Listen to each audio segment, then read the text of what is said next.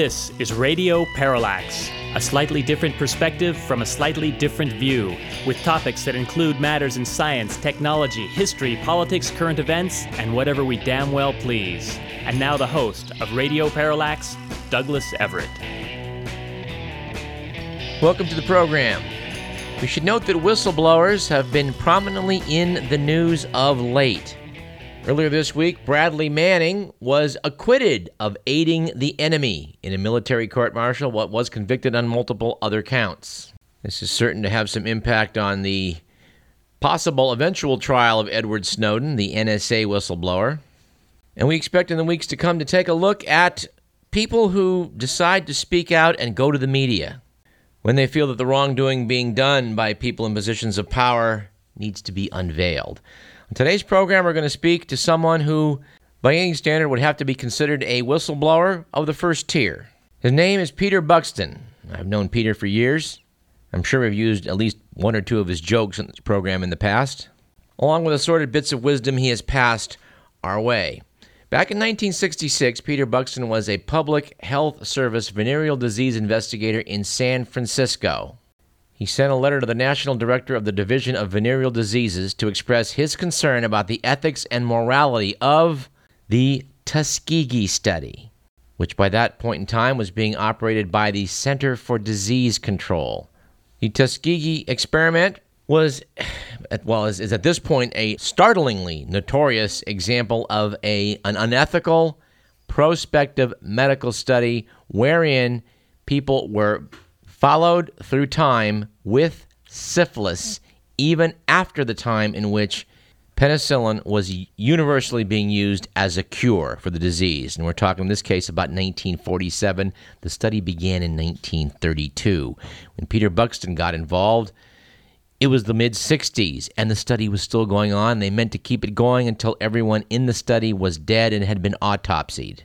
It's a hell of a story, and we look forward to traveling down to San Francisco to speak with Peter about it later in today's program. And I must say, I'm starting this program in a slightly downer mood, having just watched Christina Borjesson's documentary on TWA Flight 800.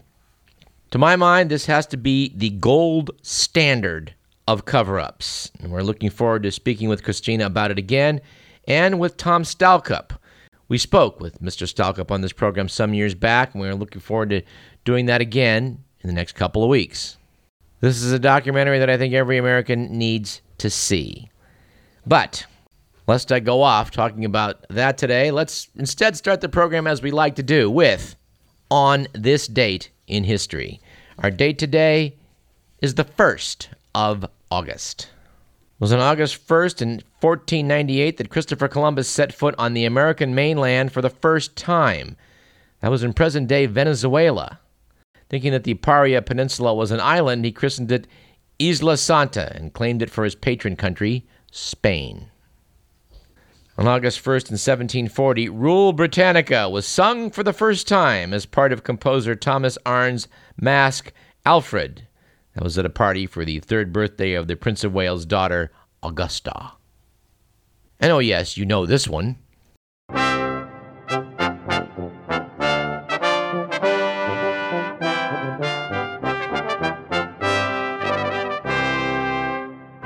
Speaking of the British, on August 1st in 1798, Napoleon Bonaparte's conquest of the Middle East was thwarted when the British fleet under Lord Nelson defeated the French fleet at the Battle of the Nile. A little bit closer to home, on August 1st in 1873, the English inventor Andrew Smith Hallidie successfully tested the first cable car he designed for the city of San Francisco. The cable car was a rather smashing success, and they're still in operation. On August 1st in 1943, a Japanese destroyer rammed an American PT boat, in fact, number 109, slicing it in two. Two crewmen were killed, but 11 survived, including Lieutenant John F. Kennedy, who would later become President of the United States. And we're proud to be able to say we were able to interview someone that took part in the rescue of Lieutenant Kennedy in the wake of the sinking of PT 109. And we would refer you to our archives for a great interview with Sacramento native Ted Robinson. On this date in 1956, the Salk polio vaccine became available to the American public. As a result, the incidence of polio in the United States began to decline radically. In fact, if public health officials around the world can get their act together, polio might be the second disease in history to be eliminated. So far, the only thing that medical science has been able to truly eliminate has been smallpox, but we do have a shot at polio.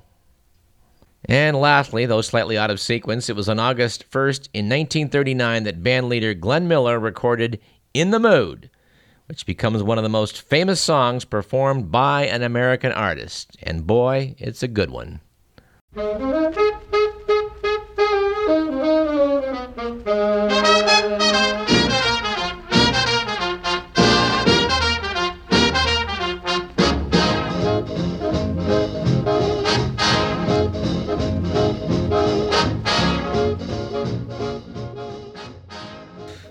On August 1st, 1914, World War I began. And if we're going to talk about that, we probably need the whole show. So I'm just going to say, the less said today, the better.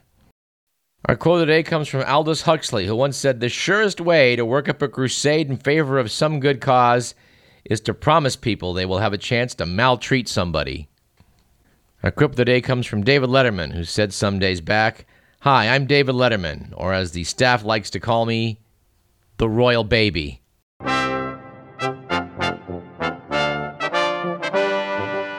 Our joke today comes from Conan O'Brien, who said sometime back, it has come out that when Muammar Gaddafi's Libyan compound was raided back in 2011, someone stole his gold toilet brush. Police described the suspect as pretty much anyone with a gold toilet brush. All right, we have three stats of the day. The first one being that the rapid shrinkage of the polar ice cap has led to a boom in Arctic shipping. So far this year, 204 ships have sailed between Asia and Europe via the Arctic, a route once only navigable by fortified ice breaking ships. That's up from 46 such voyages last year and just four in 2010, according to the Financial Times. Our second stat of the day is 5 billion extra dollars, which is what uh, the New York Times is saying we might have to blame Goldman Sachs for over the past 3 years. American consumers have apparently paid that amount extra as a result of the bank's manipulation of aluminum commodities. A New York Times investigation found that a firm subsidiary of Goldman has added millions to their coffers by slowing down aluminum deliveries, driving up rent costs at Goldman owned aluminum warehouses, and inflating the metal's price for manufacturers and eventually consumers. And no, we can't explain why it is that no one from Goldman Sachs has been cuffed and taken to jail yet. Except, of course, to perhaps note that the U.S. government also appears to be a subsidiary of Goldman Sachs. And our third stat, also from the business pages, notes that Silicon Valley investors are rapidly losing interest in social media. In fact, social media firms received only 2% of the venture capital spent on internet based companies last quarter. That's down from a high of 21% in the third quarter of 2011. It's noted that big data and cloud computing businesses now appear to be the hot plays. It's according to BusinessWeek.com. Yeah, big data, that thing that Edward Snowden is in Moscow for having reported the NSA being involved in. Yeah, that's a it's a hot commodity to invest in apparently. And our cartoon of the day, which we do on occasion, I would say. I guess we're going to have to ask James Israel who this cartoonist is, but it was in the week showing Wayne LaPierre up on a dais with a big NRA logo behind him. The caption said, A press conference we'd pay to see. And the voice bubble coming out of Mr. LaPierre is we need to start arming law abiding black males so that a tragedy like this never happens again. All right, let's jump into the good, the bad, and the ugly.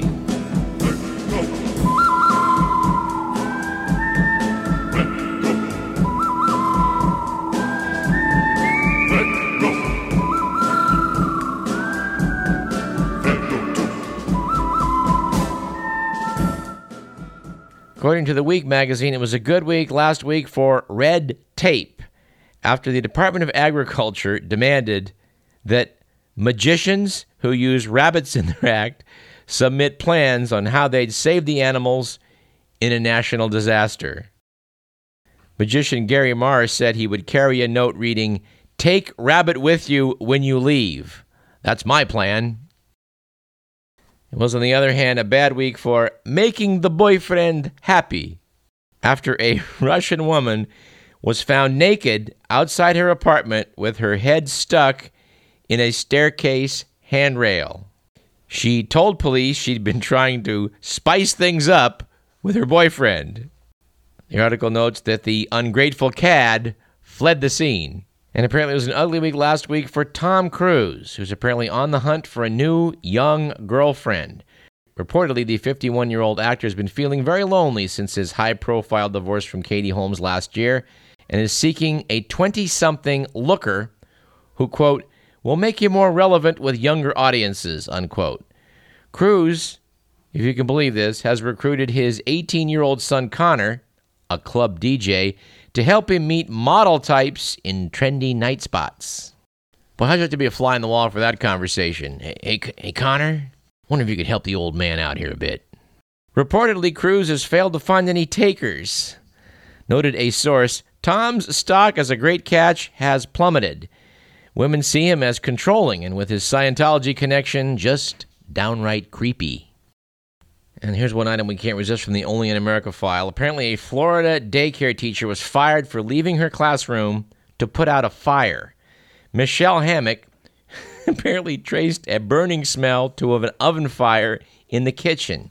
She then led her students outside and extinguished the fire. Daycare owner Olga Rozhov then fired her. I fired her because she left the room, Rozhov explained. And Mr. McMillan, I think we need some special music for this next item.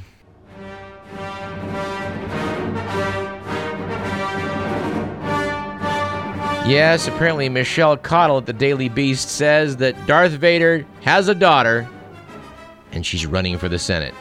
I am your father. Yes, Liz Cheney, the offspring of bloodthirsty overlord and former Vice President Dick Cheney, announced last week she will mount a primary challenge to fellow Republican Michael Enzi of Wyoming in next year's primary. Enzi is, in fact, one of the most conservative members of the Senate. He's anti abortion, he's pro gun, and he's anti gay marriage. But that still puts him to the left of Liz, a woman who remains 100% convinced that her dad was 100% right 100% of the time. Invading Iraq? Great idea. Torture? A no brainer. Is Obama a terrorist appeasing wimp who's betrayed his own country? Righto.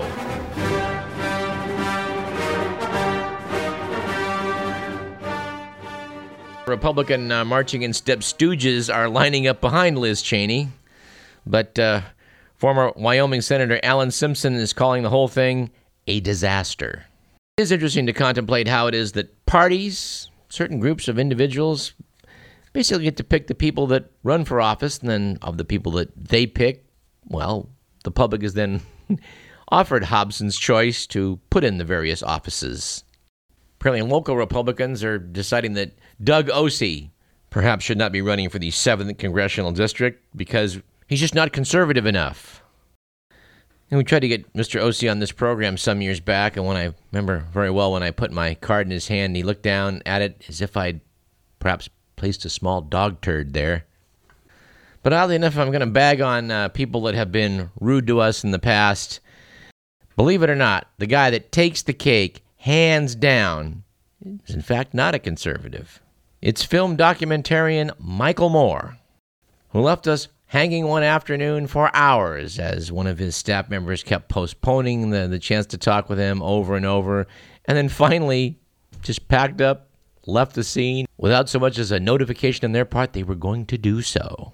When, so when we read that Mr. Moore has now filed for divorce from his wife of two decades and seeking a court order preventing either of them from touching his estimated $50 million fortune, we just sort of figure that, well, maybe if he wasn't such a jerk, his wife wouldn't be divorcing him.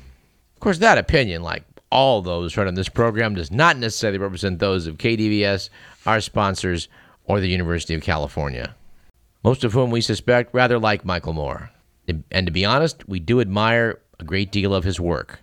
We just think that on a personal level, he's kind of a jackass. And speaking of jackasses, let's back our way into the whole whistleblower thing.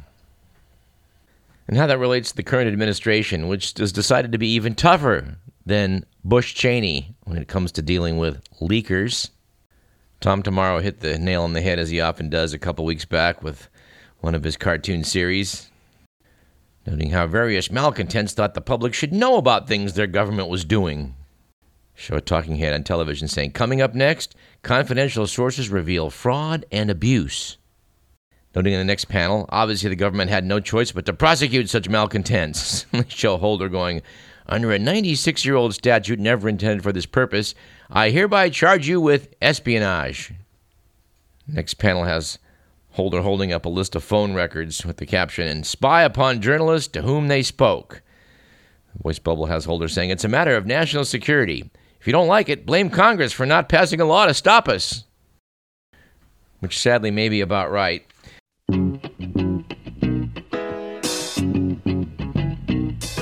Let's take a break. Listening to Radio Parallax. I'm Douglas Everett. We got a lot more to say about this topic of whistleblowing. Peter Buxton, the man who revealed to the world the story of the infamous Tuskegee experiment.